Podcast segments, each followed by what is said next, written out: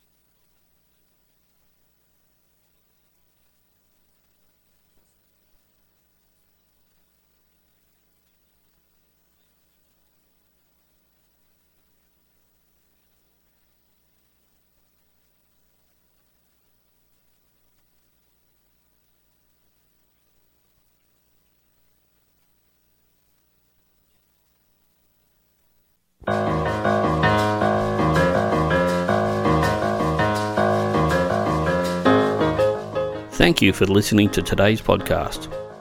And a big thank you to Peter LeGras for his time. The interview you just heard was recorded at Radio Blue Mountains on the Let's Do This program, which aired on the 26th of June 2021. If you like today's program, look up Let's Do This on Facebook or listen to the whole show on Radio Blue Mountains 89.1 FM every Saturday from 2 pm. Let's do this.